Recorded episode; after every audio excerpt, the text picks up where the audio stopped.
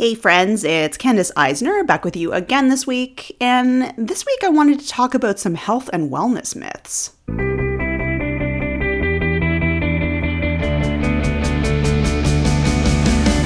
Welcome to Life Beyond the Massage Table, a podcast for massage therapists, or really anyone who works in health and wellness. I'm here to help you take a look at your business and practice in new ways, to think outside the box, and to shift gears from the same old stuff that isn't helping you build the life and the business that you really want. Let's get started. Hey, I hope everyone is having an awesome week. Um, as I'm recording this, it is almost Christmas. So if you celebrate Christmas, Merry Christmas. If you don't celebrate Christmas, happy holidays, or just I hope you get some extra time off from your work and some downtime to figure out what you're doing in 2019 and all that good stuff, you know, the reassessment, New Year's stuff that we tend to do this time of year. So, yeah, this week I wanted to do a follow up to an older podcast episode. Um, some of you that have been around a while or you like to go back into the archives may have heard the massage therapy myths podcast episode. I believe it was from last year, maybe March or April. It was in the spring. Um, anyway, I did a did a podcast episode about that because there are a lot of myths floating around the the interwebs about about massage therapy, and there's also a heck of a lot of myths flying around about health and wellness and fitness. Even um, I'm sure you guys are aware of a lot of them because if you work in health and wellness, you've probably heard a lot of these things. But um, you know it's it's kind of interesting sometimes when we look at these things that we believe to be true and then we find out oh actually that's not been proven or that's completely you know made up or that's just somebody's opinion or whatever it might be. So my thought on this kind of stuff um, is that and really my my thought on business in general being in health wellness and fitness or any business at all, really, is that it's important to be authentic and honest and real with people. So that doesn't mean, you know, again, going back to previous episodes that I've recorded for you guys, it doesn't mean that you can't use modalities that aren't, you know, proven by science or whatever. You can use them. There's, you know, you can. It's just you need to be honest with people about this kind of stuff. So people ask you, you know, like, has there been like proven scientific results for this? Like if people ask those sorts of questions, you have to be real and honest about it. Um, you can always say, you know, I've had personal experience that is, you know, that this has helped me, or I've had, um, you know, I've I've seen good results with clients, all that kind of stuff. But anyway, we talked about that in a previous episode. My point being is that some of these things that we believe to be truths, if we actually do our research and find you know dig into it and find out more about it we find out that it's actually not true at all. Um, and that's really what today's episode is just about. It's just four things that have come up over the last year um, that some people take to be sort of like infallible truths but there's actually it's actually a myth or it's actually not as as it may seem or the media has misreported it or whatever it might be. So yeah this is kind of a fun podcast episode to be honest because it's it's just it's talking about like four like trends in in health wellness and fitness. Um and the four just so you guys know right up the off the top that I'm going to talk about are uh, the celery juice um, thing, the 10,000 steps is the number of steps you need thing, um, the often quoted idea that sitting is the new smoking. I have seen that a lot of times in the media over the last couple of years, and the debate about what diet is the best diet for optimal health, um, because there's certainly people who believe that there is one diet to rule them all. So, those are the four that I'm going to talk about today. So let's launch right into that. So let's talk about celery juice. So this was probably the biggest health trend of 2018, at least in my community. You know, I saw there were other ones like charcoal being used in various things. Um, there were other trends that came up, but I would say that celery juice was the number one that I saw on Instagram, Facebook, you know, uh, vloggers on on uh, YouTube talking about it, like lots of people talking about it. So, um, if you've never heard of the celery juice thing or you just don't know where it came from or whatever, well, let's talk about a bit about the background. So, this trend came from the medical medium. Um, the medical medium is a person who, um, like, I don't want to get into who this person is or anything too much because, you know, people can do their own thing. But this is a person who doesn't actually have a degree in medicine or anything, but um, says that since he was a young, very young, like at a young age, has been able to hear from, and I don't know how he words it, so excuse me for that part, but hear from sort of like spirits or from like the ether, like hear things about people's health. So he's able to um, pick out information very clearly because it's the idea of being a medium, right? If you guys know what that term means. So, anyway, this person, he says that this is an exact quote from uh, his website. So, if people knew all the potent healing properties of celery juice, it would be widely hailed as a miraculous superfood. Celery has an incredible ability to create sweeping improvements for all kinds of health issues. So that's, you know, a very, very short summary of what he says about celery juice. There's a lot more that he said, but like we could easily make a whole podcast episode about this topic, but I'm not going to. So, in summary, um, celery juice has been claimed to help with all kinds of issues from eczema to infertility to cancer to everything in between. Basically, almost any health condition you can think of, it's been like um, there's been a link saying like if you drink celery juice it will improve that condition. Not every condition but there's been a lot of claims out there. But here's the thing does it actually do all that? Like is celery really like the biggest superfood of our time? Well Celery itself has a lot going for it, right? It's got fiber, it's got vitamins, it's got beneficial flavonoids that may play a role in reducing inflammation or decreasing memory loss, possibly reducing blood pressure. Like, studies have been done and research has been done on this stuff.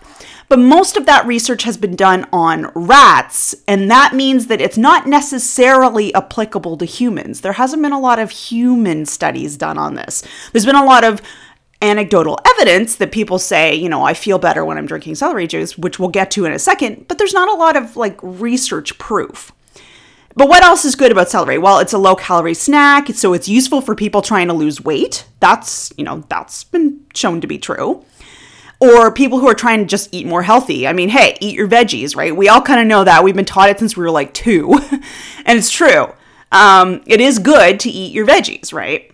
These are all good things. There's nothing wrong with celery in and of itself. It's not like I'm trying to say here, don't eat celery or do eat celery. It's just, hey, celery's good for you. So if you like it, you should eat it. But the claims about the other health benefits are not really supported by current research. You probably got, got that inkling from what I was saying a second ago if you didn't already know this. There isn't any evidence at this point in time that celery juice has any effect on cancer, eczema, or any of the other things that it's claimed to have an effect on, other than the very short list I just gave you, because um, that's the stuff that's been researched, like the decreasing memory loss and potentially helping with blood pressure, that kind of stuff. It has been researched, but mostly on rats.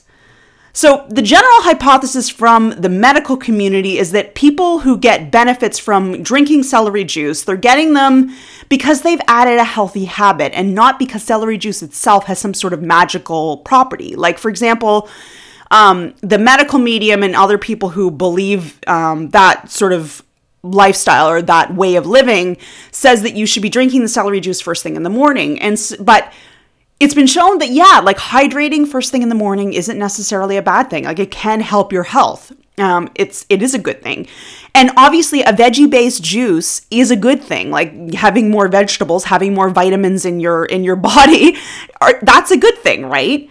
Um, so, like we said, you know, celery has vitamins and flavonoids, and we know that it, it is useful. Um, however, there's no proof that juicing celery versus just eating it actually makes sort of a big difference in terms of your health benefits. Actually, um, it's been pointed out by dietitians and other people that juicing it actually causes you to lose some of the health benefits because you're moving, removing all the fiber. I also read one. Um, one article, it wasn't a study, but I also read one article where it was pointed out that when you juice a vegetable, it actually increases the sugar content, I think because it concentrates it. So you're actually getting more sugars when you juice your veggies versus eating them raw. Um, I don't know for absolute 100% sure if that is true. It sounds correct to me, but that's one you'll have to do your own research on. So here's the thing about celery juice. If you like celery juice, like here's our, here's our summary. If you like it, if you can afford to do the daily habit, then go for it. You know, um, note, you know, note to all of you, if you didn't know, like juicing celery, you have to juice probably a couple of bunches of celery in order to get enough, like a significant enough amount of juice to actually drink. And celery is not the cheapest thing in the world. It's not like it's only, you know, 50 cents for a bunch. Like it's it's 2 3 bucks for a bunch here in Canada, sometimes more. So, it's not the cheapest thing in the world because imagine you say you're you're juicing two bunches a day every day of the year. Like just do the math quick because you'll see that like the cost is going to add up pretty quick. Um, that is not the cheapest thing in the world, certainly to be doing. But yeah, you know, if you also to say, you know, cost aside, if you like celery juice, if you're finding it's helping you, that's totally fine. Go for it.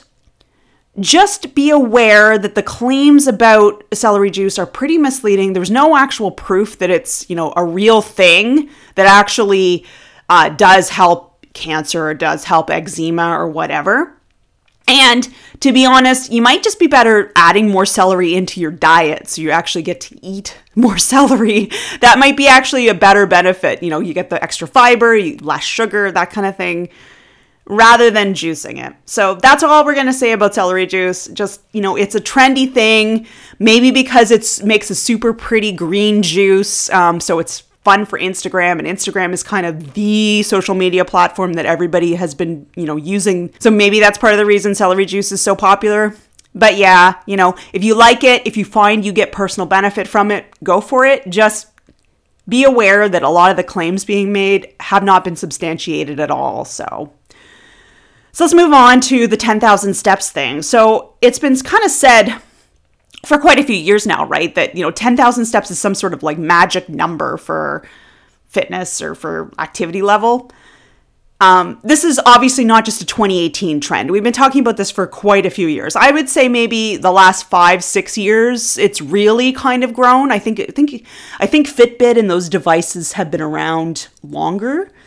Um, and actually, this 10,000 step thing is way longer um, way back in time, which we'll get to in a second. So, yeah, you know, this actually has been extensively researched.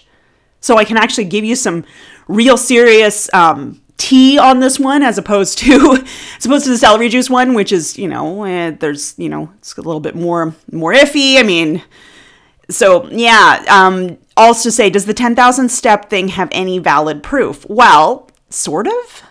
See, the number 10,000 steps actually came from a Japanese company back in the 60s. I told you it was a while ago. Probably the 60s is before most of you were born. so, this Japanese company created a pedometer device. And those of you who don't know, pedometer tracks your steps. Like, you know, literally, that's what it does. And this Japanese company wanted to sell the pedometers. So, they naturally came up with a number of steps that people should be tracking in order to be healthier, right? Need to track your steps, therefore buy a pedometer. Pretty simple marketing, right? And um, the device was actually called a Manpokai, which means 10,000 step meter in English. So there was no hard evidence that 10,000 steps was actually the necessary number to, you know, be healthier or lose weight or lower your blood pressure or, you know, whatever sort of um, thing you're trying to measure when it comes to being more active. In reality, what the Japanese company really saw was that the average Japanese person was taking about half that number of steps. They were taking about 5,000 steps a day. So the 10,000 figure was simply their attempt to get people more active and obviously sell more of their product. That's really it. And actually, it worked. So, in this number is actually now commonly used in 2018, which is kind of surprising, but not so surprising. So, Here's the thing, you know, about the 10,000 step thing. For some of us, 10,000 steps is a useful measure of activity. If you are the type to be super sedentary, it's helpful to wear a Fitbit or another tracker if it gets you up and moving more often, especially, you know, the type that I like. I have one uh, I believe it's called the Fitbit Charge. No, it's the Charge 2, where you can set it to remind you during certain hours of the day to get up and move once an hour. That way you're not completely just sitting at your desk the whole day without moving. Not not so healthy. Um, at least I don't think it's that healthy, which actually we're going to get to that myth in a minute, as I said in the beginning. But yeah, you know, um, it is helpful to get up and moving, get up and move, and you know, um, 10,000 steps may actually be a useful measure for some people. They do warn in some of the things that I've read, studies and whatnot, that as long as you're not going from super, super sedentary, like you barely move at all, to super, super active, then it then it's a good thing. Because if you're doing the super sedentary to super active there are risks involved in that right? Like say you have a heart condition or you're diabetic or something like that where you need to be more careful about you know the level of exercise the level of cardiovascular stress that you put on your body. Um, but those people aside as long as you do uh, your increasing activity in a healthy way having a goal of 10000 steps like it's not a bad thing it's not like I'm telling you, oh, just forget about that and just do what you want. Well, you know, that's it's not a bad thing having a goal. It's not a bad thing having a number that you want to get to on your Fitbit every day because you feel competitive with yourself or you're having competitions with friends because you're doing, you know, Fitbit competitions or Garmin competitions or whatever device, you know, you and your friends have, right? And yeah, having those 10,000 steps can lead to weight loss, cardiovascular improvements, mental health improvements because you're up and moving and all the things that we expect when we're exercising more. It's true. Like I'm not I'm not saying, you know, toss that all out. But as you probably all figured out on your own, the intensity of your steps really matters. So, if you're getting about 10,000 steps per day and it's all low intensity stuff, just like puttering around your house, cleaning stuff, you know. And I don't mean vigorously cleaning stuff, I mean like, you know, putting away your kids' shoes that they just never put away no matter how many times you ask them to do it, or cleaning up, uh, you know, uh, after dinner or doing the laundry, you know, uh, taking a, you know, a light stroll over to the grocery store and back, you know, all those kinds of things. If you're just doing that level of activity, it's not really as helpful as it could be. So if you're getting your 10,000 steps, does that really have a big impact on your cardiovascular health? Probably not, unless you were super sedentary to begin with, like we mentioned. But if you're trying to be, you know, increase your cardiovascular health, if you're trying to get more active, the important thing is getting a number of minutes of moderate to high intensity exercise each week. That's way more important than 10,000 steps. The kind of thing that gets your heart rate up and makes you get out of breath, at least to some extent, right? So things like brisk walking or running or playing a sport, you know, any of the any of those types of things. There's more things as well. Those are just good examples. The exact number of minutes per week varies depending on who you ask and what country you live in, but I've seen the 150 number, 150 minutes a week, quoted by the CDC in the US and the Heart and Stroke Foundation here in Canada. So it's a fairly common one. I've seen it quoted in uh, by some uh, EU organizations as well. I think even the World Health Organization has mentioned it somewhere on its website as well. So 150 minutes seems to be fairly well accepted and somewhat researched. So 10,000 steps, all to say, is a fine number, but it's not based on actual science or research. It's just kind of a number that a Japanese company threw out in the 60s and we've all kind of adopted since. So, nothing wrong with using it if you like to be competitive with yourself. Just remember the actual intensity of your exercise, you know, in getting your heart rate up, getting moving 150 minutes a week. That's more important than, you know, arbitrarily getting 100, you know, sorry, um, 10,000 steps per week or per day, sorry. So, speaking of stepping and getting the body moving, let's talk about that sitting thing I just mentioned. So, sitting is the new smoking. That seems to be a headline in the media. I would even call it clickbait if we're on uh, if we're on you know websites if we're talking about digital media rather than you know printed media. So I bet almost all of you have heard this one before. Um, whether you've heard it frequently or just maybe once or twice, doesn't matter, but you probably heard it. And as health and wellness practitioners, you probably all know that sitting too much isn't good for the body. You may have even experienced it yourself. Like, I just turned 40, and I can tell you, as I'm aging, yeah, like the more I'm sitting, the more it's kind of hard to get up and get moving again. God, I don't want to think about what it's going to be like when I get into my 50s, 60s, and 70s and beyond, if I'm lucky enough to live that long. But yeah.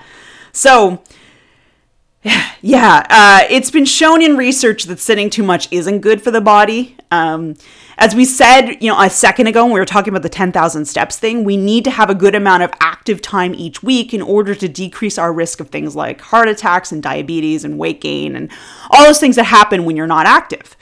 But the idea that sitting is equivalent to smoking doesn't actually hold up in actual research. Now, I realize that what w- was intended by this statement may be different than the way that some people are taking it, but we're going to talk about both those things. So, let me talk about the actual equivalency idea. So, last month, no, in November 2018, last month when I'm recording this, I mean, because I'm recording it in December. So, this website, Science Daily, which reports on, you know, published research in science and that kind of thing, they published an article that summarizes brand new research. And here is the quote from them. Um, no sitting, or sorry, no, sitting is not the new smoking, despite what countless newspaper articles have peddled in the recent years. That's the consensus from an international team of researchers who have laid to rest, so they say, editor's note, misleading claims, uh, misleading claims comparing the health dangers of sitting for long periods of time to smoking cigarettes.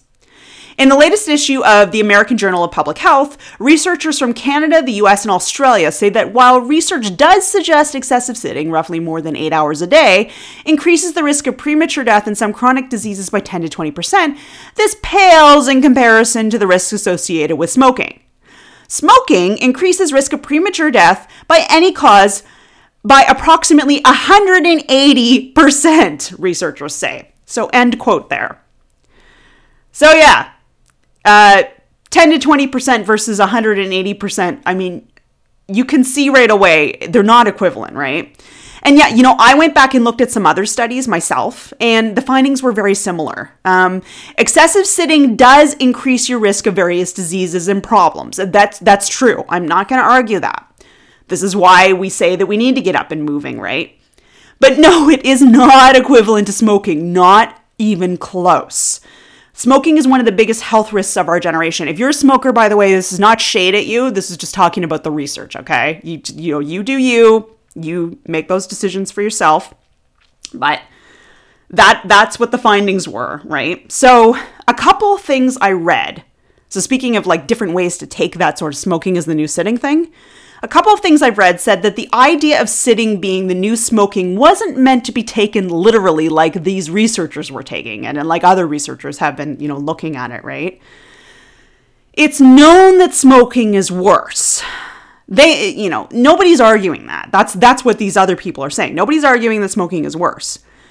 But that's just it. Generally speaking, society now accepts that smoking is super bad for your health. Like it used to be back in, you know, say the 20s, 30s, 40s that smoking was kind of like the thing to do. It was cool. You saw the advertising everywhere. You even had like doctors literally advertising cigarettes. Like this was pretty crazy, right? And if you've if you've looked at the ads of those years, um, but now we it's pretty much accepted in society that smoking is not good for your health. Like even smokers usually will say that to you right? That they know it's not good for their health but it's an addiction so they're smoking. And again we're not this is not shade on you guys if you are a smoker. But yeah um now as a society we accept that smoking is not good for our health but with our busy lifestyles and jobs and have us sitting at a desk all the time even if you are working in fitness or health and wellness if you actually track the number of hours that you're sitting at a desk, like returning client phone calls, booking appointments, working on your social media, like whatever it is you do, you'll probably find that you're sitting more than you think you do. So, a lot of us are sitting a lot of the time. And we haven't come to accept yet that sitting that much is really bad for us. We've, we've kind of just hand wave over it, kind of like people used to hand wave over smoking. So, sitting isn't exactly the same as smoking, right? But what people are saying is basically they're using that as a headline to make you think, well, you know, sitting is actually bad for us, but we just haven't kind of come to accept it so much yet. It's hope that the next generation is going to look at sitting too much the way we look at sitting now is bad for our health. So, you know, is sitting the new smoking? No, not exactly. But is sitting good for our health? No, not really. Not as much as we do it. So maybe we need to look at that. That's basically what some people are saying.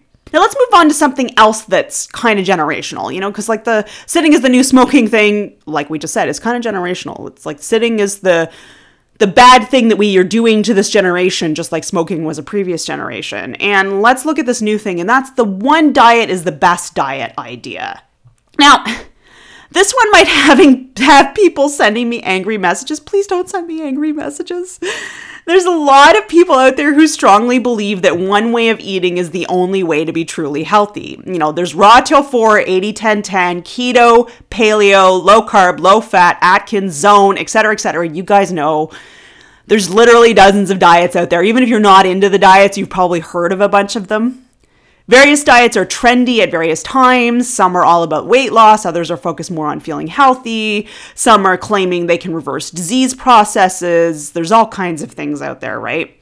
Now, let me say first, straight up, if you have allergies or a medical condition and you need to eat a specific way in order to be healthy, for example, you've been diagnosed with celiac disease and you need to avoid gluten, then yeah, do that. You know, I this is not about that at all. I'm not talking about if you have a medical condition and need to eat in a certain way. You know, there's no question that you need to eat in a certain way um, in those cases. What I am saying is not about that at all. What I'm going to say is this for the general population, no study has ever shown that one diet is the best diet for everybody. And I'm sorry if you feel that, you know, your diet is the best diet, but it may be just the best diet for you, okay? Now, there are absolutely factors we need to consider when we're eating, right? And, and, by the way, before I keep talking about this, you guys know that I'm not a registered dietitian, I'm not a nutritionist, this is not my area of expertise.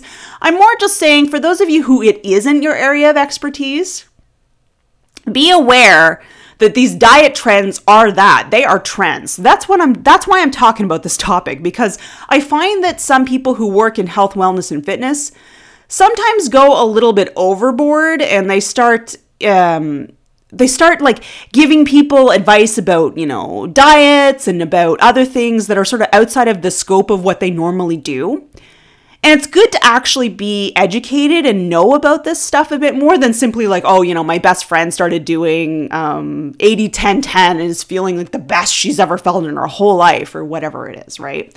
That's why I'm talking about this. So, anyway, let's go back to what I was just saying. So, there's absolutely factors we all need to consider when we're eating. This is kind of accepted by dietetic organizations and doctors and such, right? We need to get our RDIs of minerals and vitamins, that's been proven. Generally speaking, we need to get a good amount of all of our macronutrients like fat and carbs and protein, and we need to not eat too many calories relative to your level of daily activity, your body type, and all those things, right? We all know that if you don't do those things, you know, you'll gain weight and you won't feel well. It has been studied, and I know that, you know, there's not like the perfect number for every person for all those things, but there's accepted ranges for all of those factors, right? And similarly, it's been shown that if you eat too much junk food or fast food, it can have a serious detrimental health on your, or sorry, detrimental effect on your health. Those foods are okay once in a while. That's why we call them sometimes foods. But it shouldn't be a daily thing. So if you're a big, like, sort of junk food person, that's not a good thing. So, research has shown that it's good to eat a variety of whole foods and make sure we're getting all the factors I just talked about vitamins and minerals and fats and carbs and protein and all those things. Yeah, I know, I know, I know, I know that the exact balance of fat to carbs to protein is debated. I know there's no like research that has proven that like one set of numbers is the perfect number. Um, there's been research that'll show like one number works for one population and then another study will come in and say well no this works. And so yes i'm well aware that you know there's no perfect balance there. Um, and then and also it depends on your lifestyle. It depends on all kinds of things right? But that's more info than we need to get to in this podcast is what i'm saying. Because again i'm not a dietitian. I'm not a doctor. I'm not a nutrition expert. But just know this takeaway message because I think this is important for anyone working in health, wellness, and fitness because when you're working with clients, they do start to ask you questions about all kinds of things. Oh my gosh. Yes, you know, you might be a massage therapist or a physio or a chiro, um, but they start throwing all kinds of health related questions at you especially if they start to you know get to know you and trust you right because they want your your opinion they look to you as like a leader or someone who with knowledge right so Know this takeaway when it comes to diets. in spite of all the trends and the claims and various things people say about their own diet or the diet of their friends, there is no one true diet to cl- rule them all. I'm sorry about that, but paleo, keto, raw till four, whatever your diet preference, none of those will is strictly better than any other diet for every human being. And that's partly why you've seen trends come and go. I mentioned Atkins at the beginning. Almost nobody is doing the Atkins diet these days. But you know go back to the i think it was the 90s when it had its heyday right? Go back then and you know all of a sudden like everybody's doing atkins right? So this is why it's like it's a trend. It's things that come and go. And it's not just based on research. It's just based on like what's trendy what's new you know how the marketing was done right so, also to say, choose the diet that works for you. And, you know, you, if you're getting all the nutrition you need, you can follow the diet most of the time without feeling deprived. You feel healthy, you feel good, then great, that's the diet for you. If you have clients coming to you asking about diets, unless you're actually a professional who works in nutrition, like for real, like dietetics, if you're a dietitian or you're a doctor who does advise people on diet, like you've got experience with it or you're a holistic nutritionist who has done, you know, your research and you know your stuff, that's fine. Or if you're, say, a naturopath, I forgot, you know, I forgot about them. So yeah, if you're in a profession where nutrition is part of your actual education and not just, you know, like something you learned in 10 seconds in, in a book and and then uh, you know, you, you had to write a test on it and that was it because some professions that's all the nutrition training they get um, yeah don't um, be careful about that stuff. If a client asks you about it, you can, you know, you can say a little bit and then refer them to somebody who knows. And don't, you know, don't uh, say that one diet is better than, you know, the rest because it's just simply not true. It's not been proven by research and it's not, uh, it's not something that, uh, you know, that we really should be saying to each other, you know, even like even amongst friends and family you know, we should be careful about that stuff. So, so yeah, that's it for this week. We we did those four topics. Uh, this is a little longer podcast than usual, but it does take a while to talk about myths. So hopefully you learned something. Um, if you want to uh, respond to this podcast in any way, feel free to get in touch with me. As always, I am Happy Little Biz on Instagram. Um, you can also email me, Candace at happylittlebiz.com. Always happy to hear from you.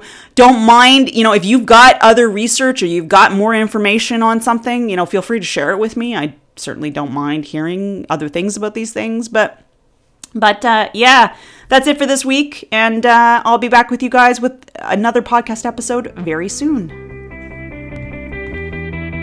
Thank you so much for listening, you guys. I really do appreciate your time and your efforts the times that you guys contact me with ideas for the podcast or comments about episodes or ratings and reviews. All of that, I really love it. I read all of it. I do really appreciate you guys. Um, by the way, if you would like to leave me a formal review, of course, I would really appreciate that. Head on over to iTunes, find my podcast, so Life Beyond the Massage Table, click on ratings and reviews, and then just give me a rating and a review. Five stars, of course, and a glowing review. I'm, I'm, I'm kidding, you know, let me know what you really think, but I do appreciate five stars as well. Let's be real here. Now, for you guys that might be new to the podcast, let me briefly introduce myself here. My name is Candace Eisner, and I am a former massage therapist in the province of Ontario, and I've also worked in various other health and wellness careers. So I've got a pretty good view of what it's like to do what you guys do.